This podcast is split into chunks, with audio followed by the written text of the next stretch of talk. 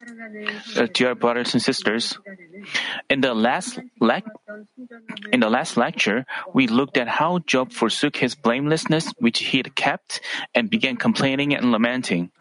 As Job couldn't bear the severe boils, he cursed the day of his birth and began complaining against his parents who gave birth to him and even God who had control over his spirit.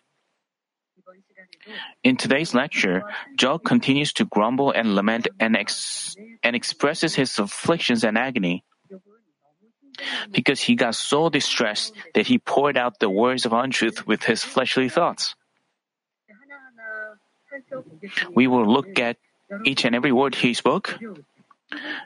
In your troubles, in your distress, what you say with you, uh, what you pour out the words you pour out with your lips, you have to know how foolish and stupid those words are.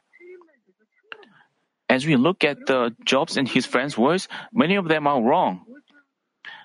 They, even though they say things they they don't know about, and they build a wall of sin before God, it's, the same goes for us. When in our distress, in our troubles,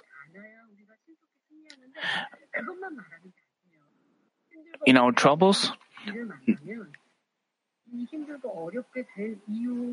we we try to put the blame on our surroundings, but we have to uh, put the blame on ourselves. There are people who cannot overcome their trials, and those people place the blame on their families and their environments. They make an excuses of them.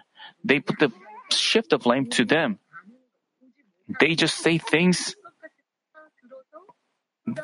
They pour out such words, building a wall of sin even more. As you look at Job, we have to realize what we have in like. Job said many words. In doing so, Job revealed his shortcomings inside out. Words from our lips are like seeds that have life. Just as seeds sown on the ground grow, bloom, and finally bear fruits, our words also bear either good fruits or bad ones. If we speak good, truthful, and positive words, we reap good fruits. But if we speak evil, deceitful, and negative words, we cannot but reap evil fruits.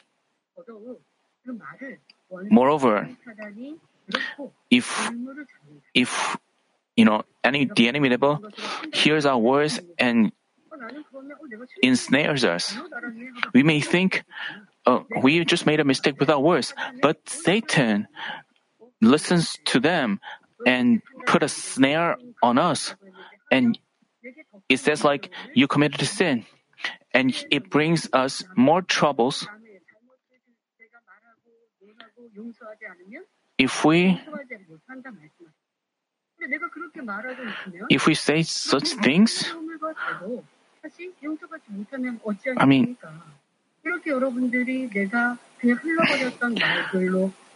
due to the words that we just spoke recklessly, it gives grounds to Satan and it also causes problems in our relationship with God. A single word of our lips can either give others hope or deeply hurt them, causing them pain all through their life. Thus, Proverbs chapter 18 verse 21 says, Death and life are in the power of the tongue, and those who love it will eat its fruit. Towards ourselves as well as others, we have to keep in mind that whether we say words or encouragement or negative words can determine the outcome of our work and that it can also determine whether our life succeeds or fails. With the complaining and lamenting words spoken by Job, I hope that you realize that evil words are worthless and bring forth beautiful fruits by always speaking good and positive words Job said in chapter 3, verses 13 through 15, For now I would have lain down and been quiet. I would have slept and I would have been at rest with kings and with counselors of the earth who built, we built ruins for themselves, or with princes who had gold, who were filling their houses with silver, or like a miscarriage which is discarded, I would not be. As infants, then never saw light. In the last uh, in the last lecture, Job resented his birth and lamented in verse 12, Why did the knees receive me, and why the breasts that I should suck? And then he went on to make those confessions. Job said that if he had not been born or died at birth, he would have been in the grave, sleeping and resting peacefully. In the passage, he mentioned princes who were filling their houses with silver. Here, princes represent high officials ruling and reigning over the people in local communities, and counselors signifies those people whom you can consult about some matters and issues and who uh, namely, Job meant that if he had not been born, he would have been with the kings and counselors of the earth or the officials that ruled and reigned in local communities, all of whom had already died and gone to the grave. These remarks don't have specific spiritual meaning. These are words of untruth stemming from Job's individual perspectives, not the truth in God's sight. Job also lamented over his birth, saying that if his mother hadn't had easy delivery at his birth, he would have been in the world. He wouldn't have been in the world and hadn't seen the light, like an aborted baby, and wouldn't be suffering like that. Brothers and sisters, in your trials, in your tests, did you have such thoughts? Did you have such thoughts like, why was I born? How good it would be if I had not been born? Did you harbor such thought, thoughts? Actually, this is a complaint against God. As I told you in the last lecture, and this is so evil. When you are peaceful, you gave thanks to your parents, but in your difficult times, tough times, you resent, re curse your birth. This is lack of faith, and this also creates a wall of sin before God. And you have to know that this is stupid. So if you have done so in the past, you have to repent of it. Uh, he said in chapter 3, verses 17 through 19, There the wicked cease from raging, and there the weary are at rest. The prisoners are, are at ease together. They do not hear the voice of a taskmaster. The small and the great are there, and the slave is free from his master.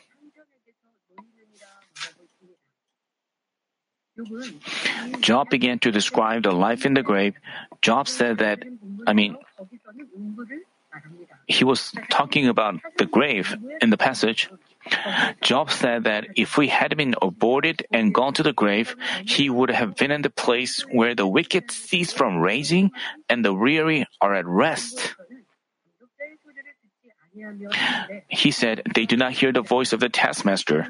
Here, the taskmaster means living under restrictions itself.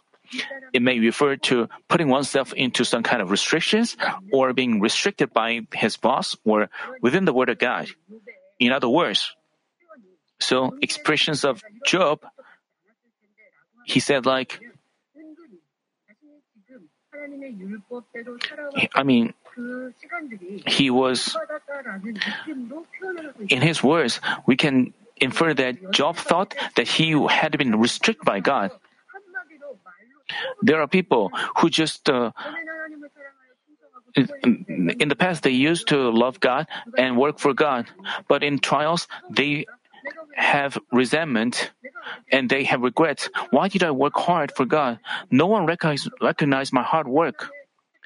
In saying so, they break down all the rewards they have built up in the past. And Job said that Job, Job talked about restrictions. In, you know, Job tried to live by the law. He tried his best. And in his words, we can infer that Job thought of his life as some kind of restrictions. The, and Job described that the grave is a, such a peaceful place in his thoughts, uh, he described grave with his own thoughts. He said that in the grave, no one is under restrictions, and the great and the small are all equal. But this isn't the case according to the truth. Job knew that God is living and only by it's not that Job directly met and experienced God. Also, Job wasn't a prophet, but merely an ordinary person who acknowledged God, so he hadn't realized the accurate truth. But what about David compared to Job? Always communicating with God, David had an intimate relationship with him. Inspired by the Spirit, he wrote the Psalms and prophesied many things that people couldn't ever know. In his psalm, To him who rides upon the highest heavens, which are from ancient times, behold, he speaks forth with his voice, a mighty voice. He made an accurate statement that there exist other heavens, not just the earth on which we live.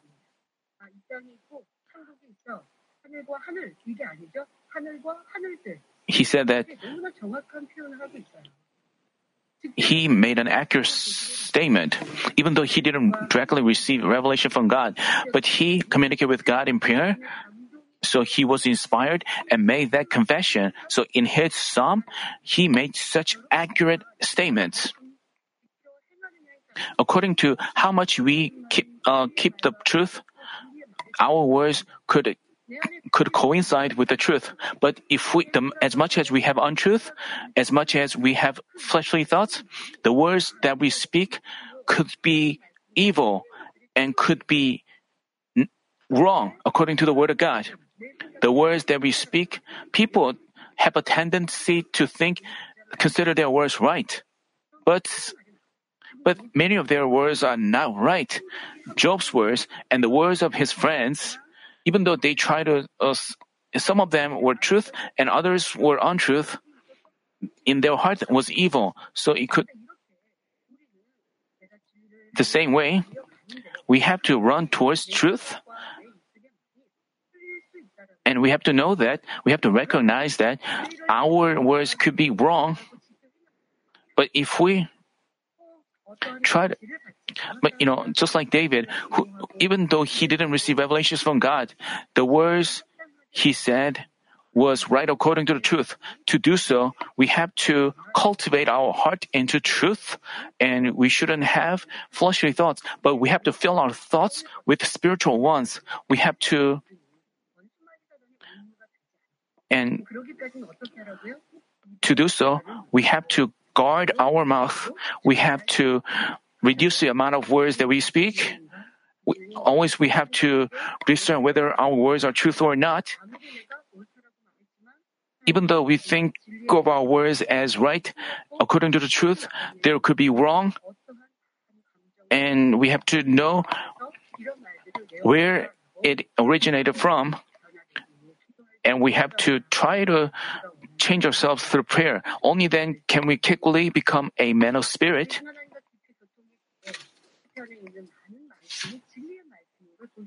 Because he communicated God, many of David's words were right, the truth. Um, I mean, the grave that Job talked about was a a little bit off the truth, but the grave that David described was exactly the. It was exact.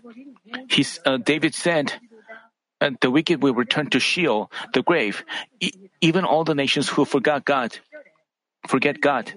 Confessing in Psalm chapter 16 verse 10, For you will not abandon my soul to Sheol, which is the grave, nor will you allow your Holy One to undergo decay.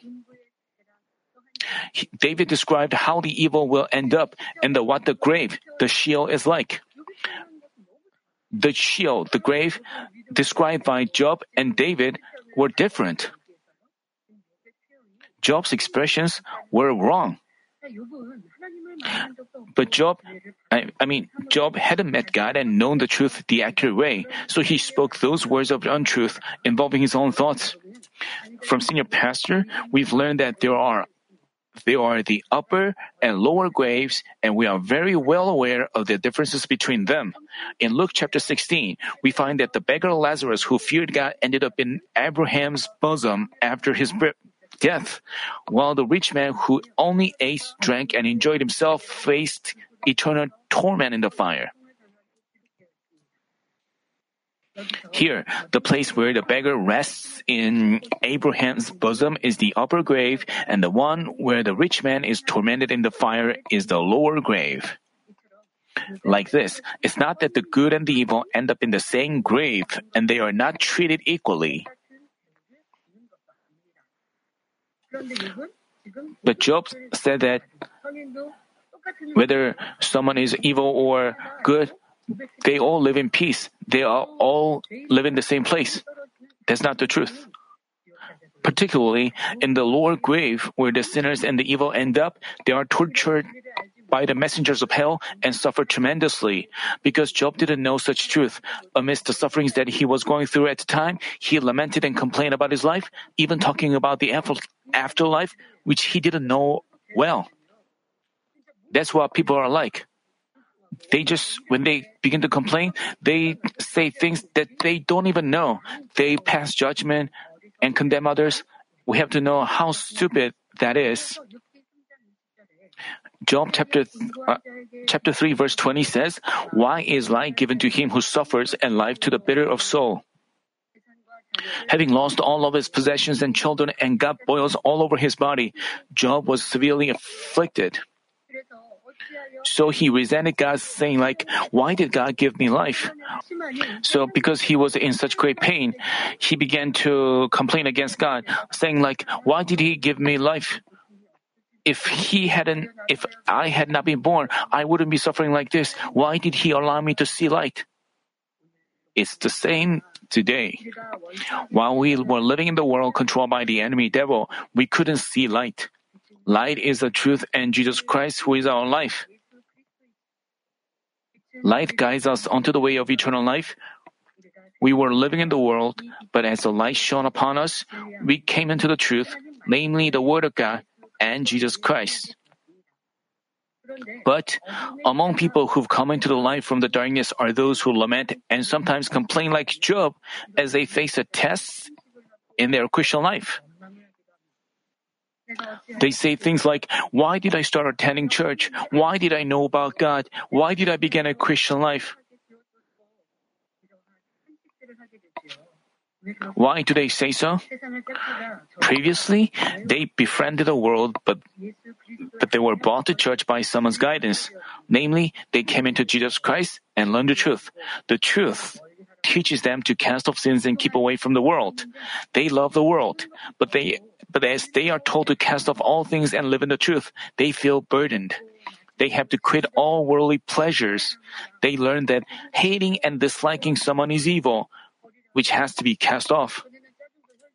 They were they felt free to get irritated, and but now they haven't. But they have a qualms about getting irritated, so they feel burdened. But we have to know that the word is life. Even, uh, because this is life. Even if it's demanding, if they obey, they become more than able to overcome it with strength from God. But many people find this burdensome and complain like their uh, complain with their lips. So Satan doesn't miss out on this chance. It causes worldly things to look better to their eyes. It tempts them through worldly people and their friends. Having gained life, they have to overcome it, but as they are overcome by the flesh and again taking worldly things, they feel afflicted. The Holy Spirit dwelling in them groans and urges them to cast off sins, live in the world, uh, live in the Word, pray, love, and stop hating and harboring jealousy. But as they fail to keep them, they cannot they cannot help but feel afflicted. As they've lost their first love with which made them joyful and happy after they first accepted the Lord, they only feel burdened. But because the light of God already shined upon them and they've clearly realized that God is living, they cannot go back out to the world. Even so, their faith and spiritual strength is not enough for them to cast off all worldly things and live in the truth. So they are in agony. They lament, thinking like, it was comfortable not knowing the truth. Why did I see light? Why did I get to know God? I loved my life back in the world. Did you have this kind of lamentation, especially er, back in the early days of your life? Most people. Uh, uh, most people go through such time. Job's feelings were similar to this. Before he faced the tests, he didn't complain like that. He feared God, living an upright and blameless life. He was the richest in the East and had a lot of friends. His children peacefully came together for a feast on their birthdays. He didn't lack anything. But as he faced the test, his life left him. As he got diseased, and things got to the point he couldn't over endure, he lamented and complained. Job cursed his life and wanted to die, but things didn't go according to his desire. He said in chapter 3, verses 21 and 22, Who long for death, but there is none, and dig for it more than for I for hidden treasures, who rejoice greatly and exult when they find a grave. If people are told that some invaluable treasure is buried somewhere, how eagerly would they want to get it on their hands and dig the ground? Job said that he wanted death with greater earnestness, uh, with greater eagerness than this. Job said in chapter 3 verse 24, For my groaning comes at the sight of my food, and my cries pour out like water. When it was time to eat food, Job lamented. Do you ever lament before the table where food is served? When you have indigestion? When you have, have trouble eating food? You may heave a sigh of you may lament. If you have indigestion, you may have such lamentation. Also, if you don't like the food served on the table, if you find that you have not, there is not much to eat, you would lament. Uh, many years ago, in Korea, people went through a period of spring poverty each year. Because they lack food and crops, they overcome that period eating grass roots and or the bark of the trees. Thus, when most farmers set the table for a meal, they lamented, saying that there wasn't much to eat. But in the verse, Job didn't lament for the lack of food. Job wished to die, but eating food would prolong his life. At the same time, he couldn't reject the food. That's why he lamented. When Senior Pastor delivered this message, he pointed out that some people lament while eating spiritual food and asked the members whether they've done so as well. It was a question to you. As you listen to the word, you have to examine your Christian life in the past, especially when you're going through the trials. You, I urge you to examine yourself. The lamentation which I mentioned earlier referred to the cases where people lament as they cut off the world and come into the truth after they begin a Christian life. But senior pastor asked that question to Manmin members who lead a Christian life with the gospel of holiness. The words of life proclaimed from the pulpit are spiritual food. This gospel that we've always listened to doesn't just lead us to be saved, but guides us into the most glorious place in heaven, which is New Jerusalem. Once we've taken in such spiritual food, we should digest it well and perfectly make it our own. If we keep and act by the words we hear and circumcise our heart, we are eating the spiritual food the right way. The right way. Many people get joyful and filled with God's grace as they come to this church, witness God's power, and hear the word. Yet, they say like, where else could I hear such words of God? I'm jealous of those who came to the church earlier. They are joyful as they hear the words of the gospel of holiness, but yet if they leave their heart uncircumcised, even with the passing of time, and don't live by the word, even though the joy is gone, and they begin to find their Christian life tougher and tougher, as they discover even in their heart, as they have qualms about their sins and evil, they find their Christian life tougher. They think like, if I hadn't known this gospel, I would be living a comfortable Christian life at another church. I wouldn't be in such agony struggling with sins. Manmin members, actually, when you the if um, people who came to, to, the church from another church, uh, they think like I have to.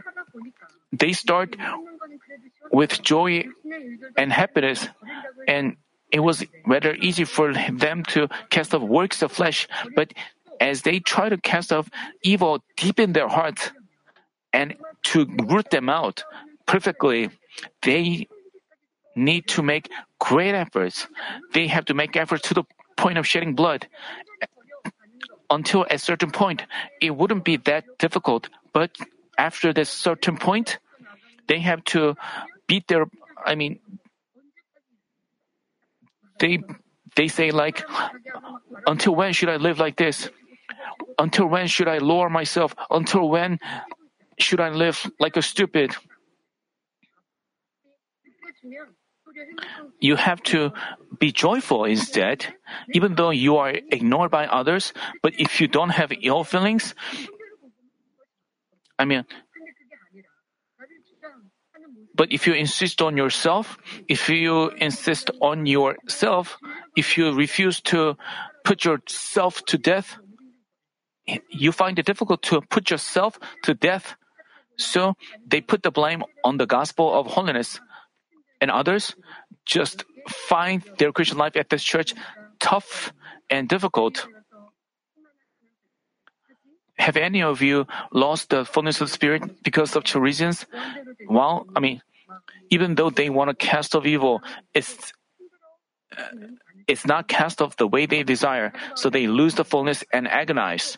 Amidst his trials, even Apostle Paul confessed in Romans chapter 7 verse 24. You know, we have untruth and truth in our heart. And, and Apostle Paul confessed, Wretched man that I am, who will set me free from the body of this death? We also we also discover our evil hearing the gospel of holiness. At this point, if we give thanks and obey, we stay filled with God's grace. But if we disobey and insist on ourselves, we find it demanding to live out a word. Even so, we cannot reject spiritual food. We cannot leave church either. Being in such a dilemma, we lament like Job did. Having learned about the way of salvation and New Jerusalem through this gospel, we cannot go back to the world. Being filled with the Spirit, some people confess, I will keep running with hope for New Jerusalem. But at some point, they begin to say, I'll be satisfied just with the paradise, so I want a comfortable Christian life. This is clearly the lack of the fullness of the Holy Spirit. They have lack, uh, lost the fullness. They have to wake up. They shouldn't say, I'm satisfied with this. I'm not, I'm still staying in this church. That means you have lost your faith. That means you have fell from grace. You have to recover that and keep going. You just keep going. When you find your Christian life tough, you have to remember this verse, which is Romans chapter 8 verse 18. For I consider that the sufferings of this present time are not worthy to be compared with the glory that is to be revealed to us. All of us should look to the glory of New Jerusalem and enjoy having spiritual food passionately. Do you find uh, your Christian life tough and difficult? Not just anyone can enter New Jerusalem. Think about, consider how our fathers of faith who entered New Jerusalem conducted themselves. They didn't have their self. They didn't insist on their families. They just lived for the glory of God but you have confessed that you want to go there, and you have we have to go there because the afterlife is eternal. Even during our brief life on this earth, we try to get a better home, but what about heaven, everlasting heaven? Once we are given a house, that's it. We have to live so eternally. We shouldn't have regrets. There are many kinds of various crowns, and there are rooms reserve, um, where we can store those crowns. Some people have only a single crown.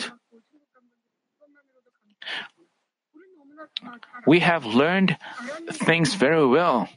But if we don't make efforts on this earth, if we are just focused on what we eat and eat, uh, if we just like the worldly pleasures and give up the glory in heaven, if we go to heaven, we will have great regrets. Would you want to do that? Would you still say, I will be satisfied with paradise?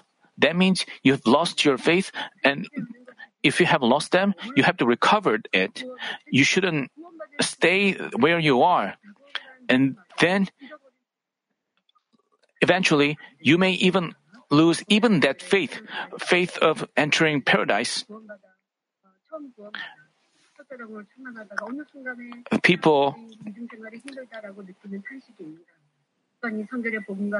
there are people uh, who listen to the gospel of holiness and at first they were joyful, saying like, where else can I hear such gospel?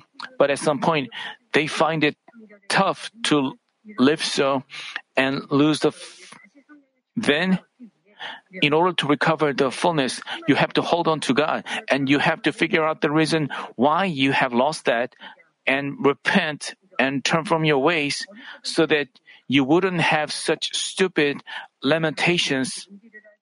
Even though your our way is narrow, but this way is the way to New Jerusalem, and we have to run passionately with joy. With pains from the boils that were very unlikely to heal, Job groaned like water pouring out uh, it says, He groaned like water pouring out. As we find in chapter 3, verse 24, my cries pour out like water. Given that his groans were like water pouring out, can you imagine how unbearable, unbearable his pain was? You have seen people, you have seen those patients. Some of them keep groaning with pain, especially those who have great pain, some scream with pain. Some explain their and Job also groaned with pain, and his groaning was like water pouring out. If you got if you if you've got terribly ill, you could put, put yourself in Job's shoes. Also, if you've stored good health, if you restored good health by God's grace, you'd be always confessing, God, thank you for giving me good health. Job's life of faith was almost perfect in terms of these, but he always had anxieties and concerns in his heart. Uh, he lived in fear, being concerned that God would strike him, that he would punish him, and that some disaster might be inflicted on his children. In the end, disasters came according to his concern. Also, just as he was concerned that he would get a disease, the disease was inflicted on his body. That's why he confessed in Job chapter 3 verse 25, For what I fear comes upon me, and what I dread befalls me.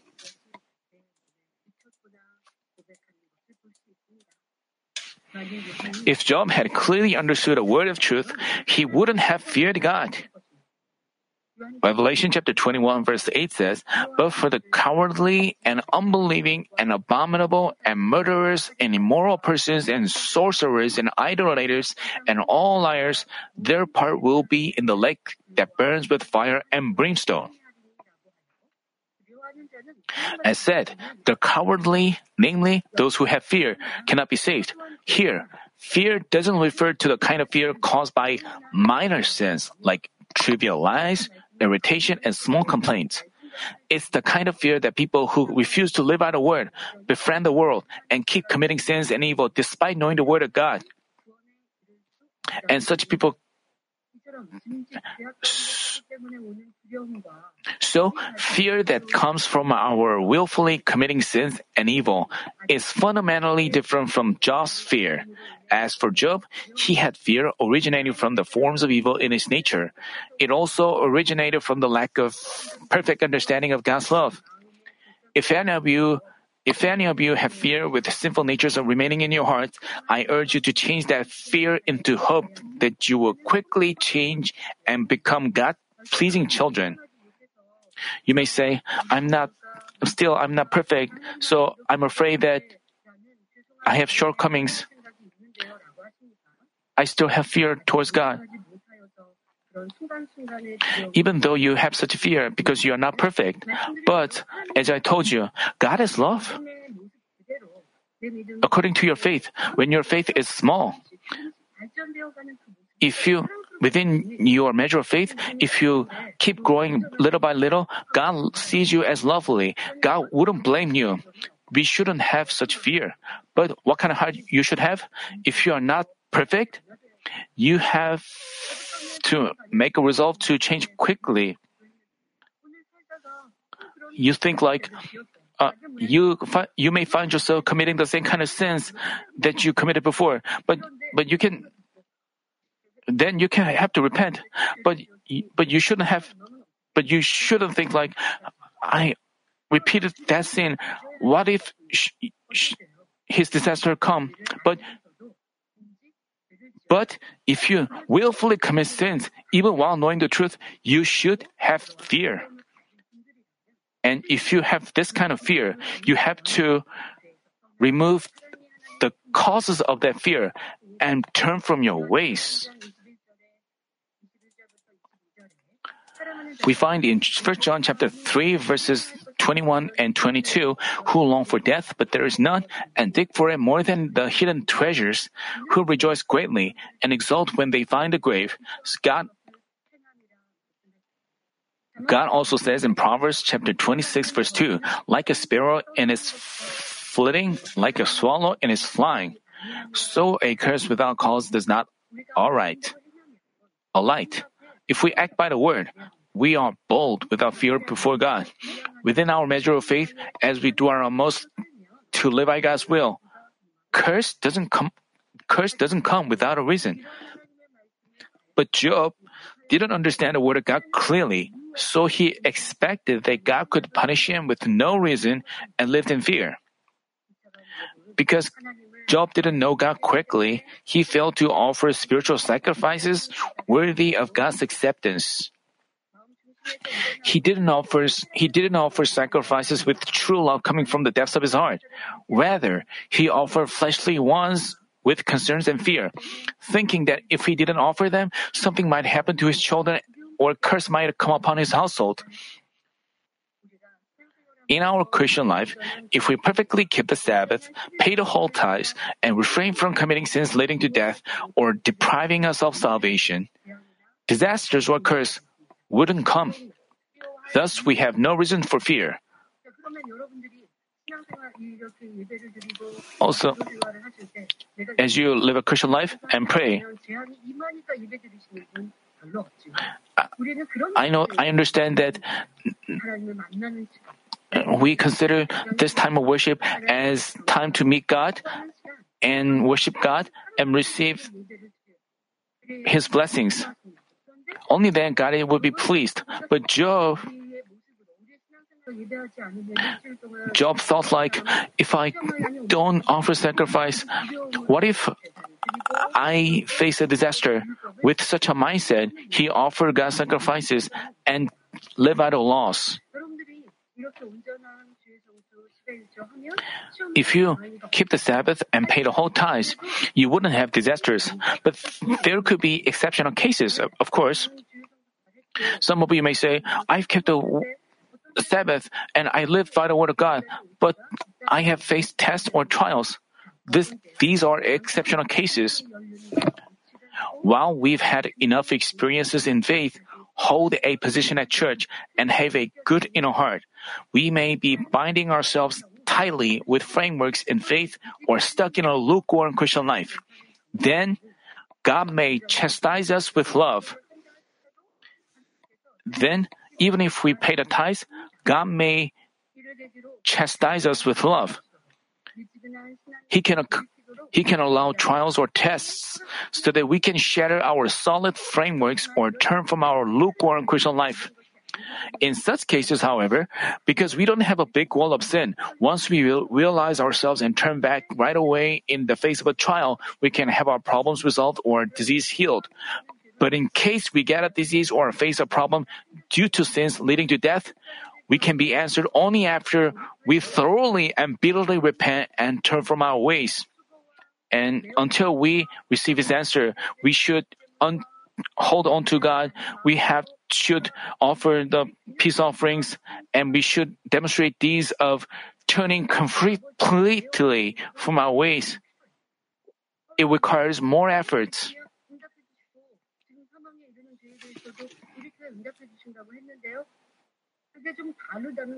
There are different cases about the sins leading to death. I mean, about minor sins. Let's say you ha- you are stagnating in faith, you cannot discover yourself, and you are paying the whole tithes, and you keep the Sabbath.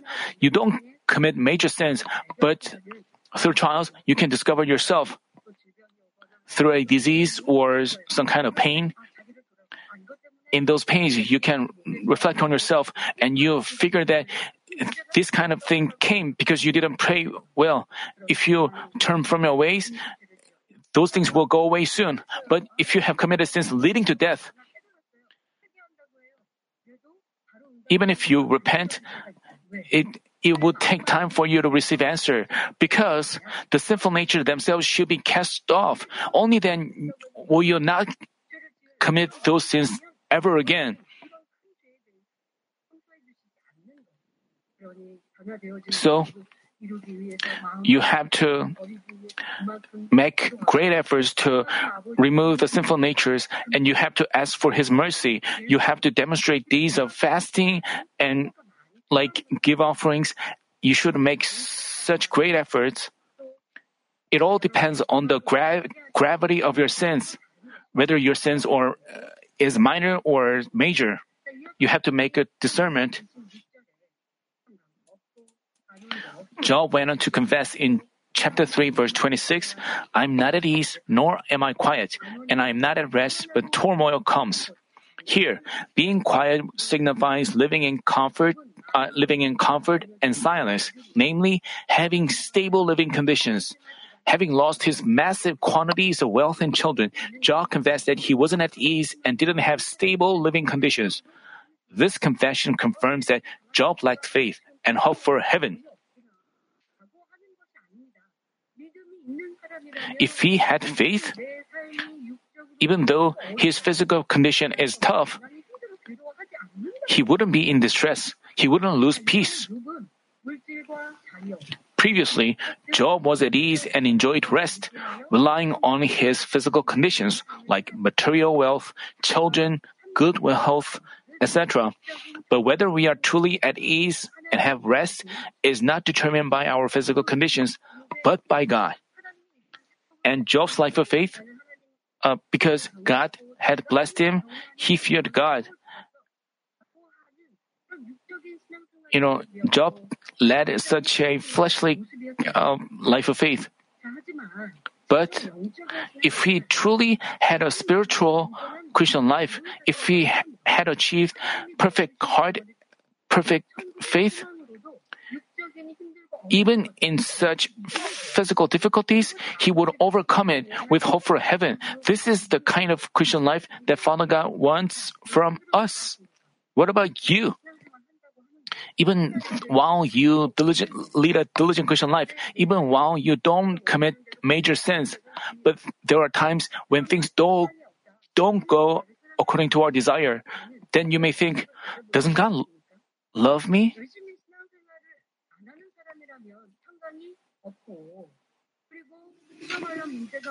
I mean,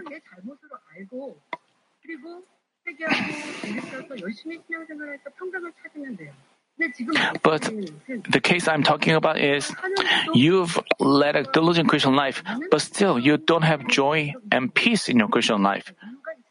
There are reasons for that. You can find the reasons from Job's case. You have to reflect on yourself compared to Job.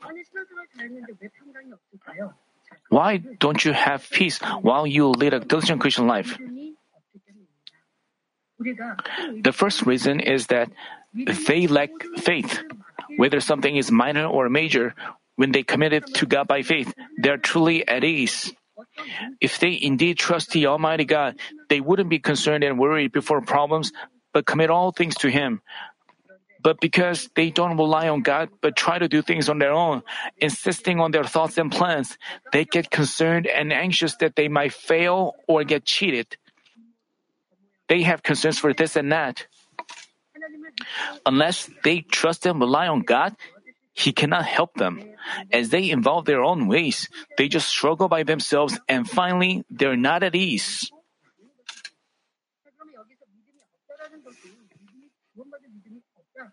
Here, lack of faith doesn't mean you ha- don't have faith worthy of salvation. You know, spiritual faith and perfect faith. Uh, here, faith signifies perfect faith. You definitely have wor- faith worthy of salvation, but in tests or trials, you lose peace. That means your faith has been small, and you have to figure out the reason. And through such tests, you can have a time to acknowledge yourself and think, I have been like just like Job. So senior pastor, that's why senior pastor told us to emphasize that we have perfect faith and sincere heart.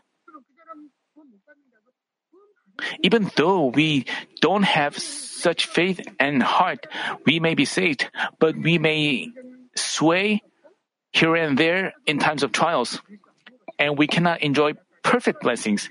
Our blessings can be gone when we lose the fullness. This is not true faith. This is not spiritual faith. You have to look at your spiritual life and see whether you have, and then you have small faith. You fail to have spiritual thoughts. The second reason is that they have no hope for the heavenly kingdom. Unless they cancel their lingering chat, unless they cast off their lingering attachment to the things of the earth, they cannot have hope for the kingdom. While they have greed for money, fame and authority, pride, arrogance, and worthless things, they lack hope for heaven whether in their workplace or church, if they are filled with the desires to be acknowledged and exalted more and be recognized, they have no peace on their faces. In the church, there are people who work hard for God, but if they are not recognized by others, they feel distressed. When I deal with such church workers, I have to be careful with them, even though I have something to point out. I'm worried that if I point out his faults, he may be. So I have to be very careful about their feelings. As a leader of the church, I heartbroken. But if a person can improve themselves by receiving a rebuke, he has hope for heaven, and I when he is rebuked, he is thankful and tries to improve himself. And he believes that when God strengthens him, he can be more. But if he seeks recognition from others, when he is rebuked, he loses peace from his face and he stops working hard and he has no improvement spiritually. He has no hope for heaven, and he is not focused on heavenly rewards. So those people who harbor resentment, I mean, so towards those people, I don't feel comfort. We don't feel comfortable. Even though we are not recognized by others, if we keep working hard, even when we are not recognized by others, to become such people, we are being cultivated right now. Even Solomon, who'd enjoyed everything like riches, honor, and glory on this earth, confessed in the Bible, vanity of vanity, says the preacher, vanity of vanity, always vanity. What advantage does man have in all his work, which he does not under the sun, which he does under the sun?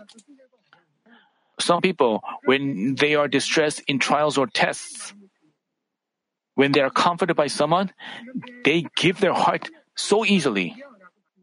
But with passing of time,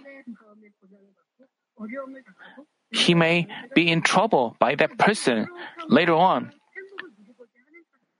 Those people who seek physical comfort and consolation cannot ha- have true peace. The peace should be from our Father God. If we have faith and hope for heaven, such peace cannot be taken away by anyone. Apostle Paul didn't have material wealth, a marriage, and children. He traveled here and there, sharing the gospel, and went through all kinds of hardships and persecutions. Yet, from his lips always flowed words of thanksgiving and praise. Even when he got harshly beaten with rods and locked up in prison, he praised God. Then the foundations of the prison were shaken and its doors were opened. Because he lived with hope for the heavenly kingdom, he always had peace in his heart. The third reason that they are not at ease, uh, you have to check whether we have such peace in our Christian life. While the church goes through trial, you may say, I've you have to figure out the reason why you have lost that peace. It could be because you lived in untruth. It could be because you passed judgment on others, because you complained and lamented. You shouldn't put the blame on others for losing hope for New Jerusalem.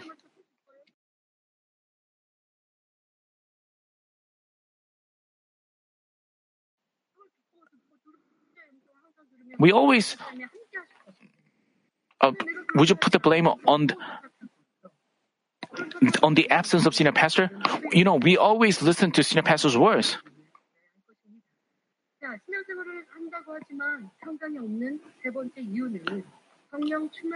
The third reason that they are not at ease is the lack of the fullness of the Holy Spirit.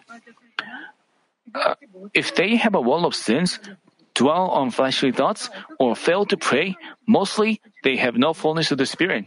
Then, how can we get filled up with the Spirit? When we depart from sins and dwell in the truth, we can. As we keep and act by the Word, the Holy Spirit rejoices and we get filled up with the Spirit. But while we learn and listen to the words, if we don't live by them, we don't have the fullness. But if we live by them, we get filled up with the Spirit. Because the Holy Spirit rejoices.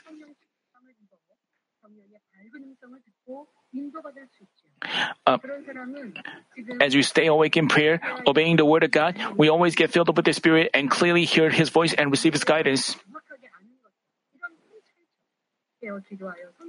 They can, those who are stay awake in prayer, they receive voice of the Holy Spirit. So when you pray, your prayer will be spiritual prayer, and Father God always intently listens to you. Also, if we have faith, even when we get a disease, we would commit things to God, so we would be at ease, in peace. Even if we have no children or a house of our own, still, with hope for heaven, we can enjoy rest. When you overflow with blessings and answers, when you we we shouldn't be filled up with the spirit just for our physical reasons physical conditions. No matter what our physical conditions,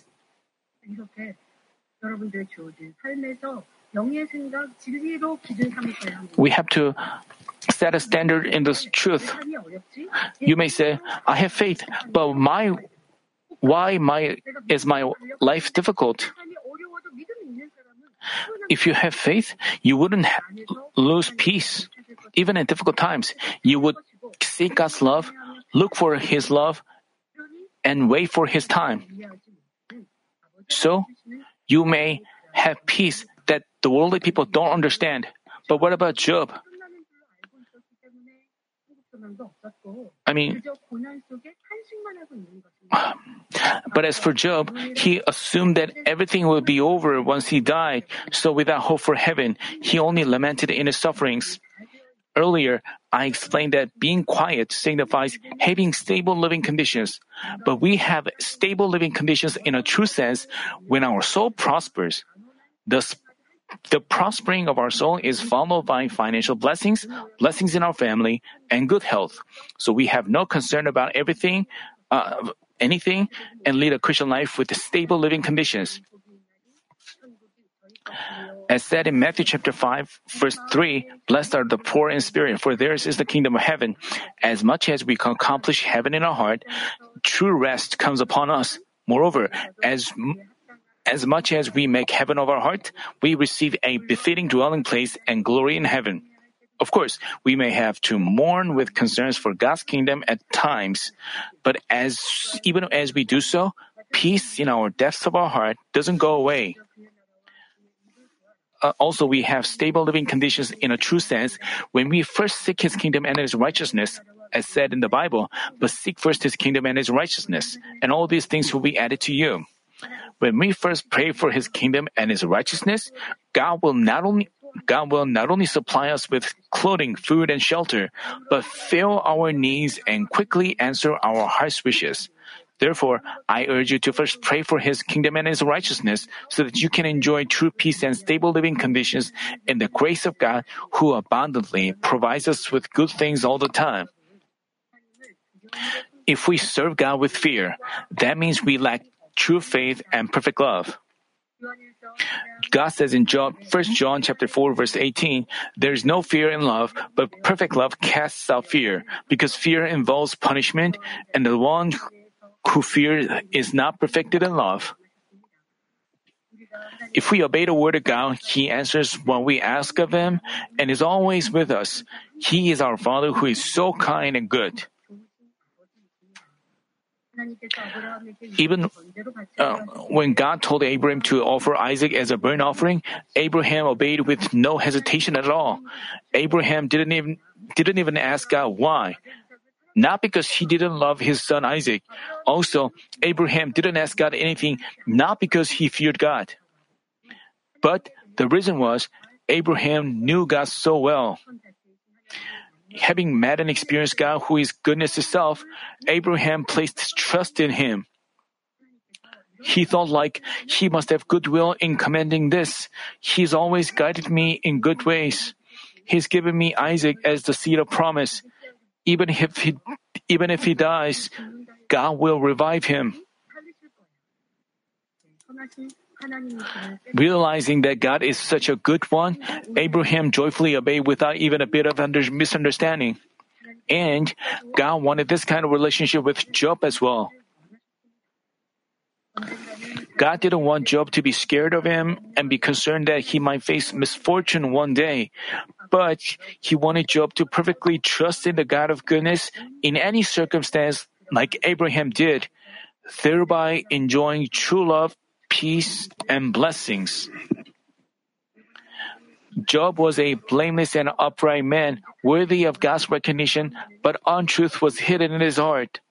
So God allowed him tests so that he could remove his evil, make his soul prosper, have all things go well with him, and enjoy good health. Job, uh, God knew what kind of heart Job had and what kind of what kinds of soil made up his heart. Job, uh, God knew that even if he refined Job in such ways, Job would pass the trials. That's why he allowed them. But God doesn't allow anyone the kind of trials that Job underwent. God refines each person in different ways, and He doesn't give them trials without a reason. Therefore, no matter what trial faces us, we shouldn't be afraid, but believing it to be an opportunity to make us more perfect, we can just change ourselves quickly. Through this lecture series, may you not only discover and cast off the evil in your nature, but deeply figure out God's heart. By doing so, I pray in our Lord's name that you will build a relationship with God based on complete trust and true love without fear.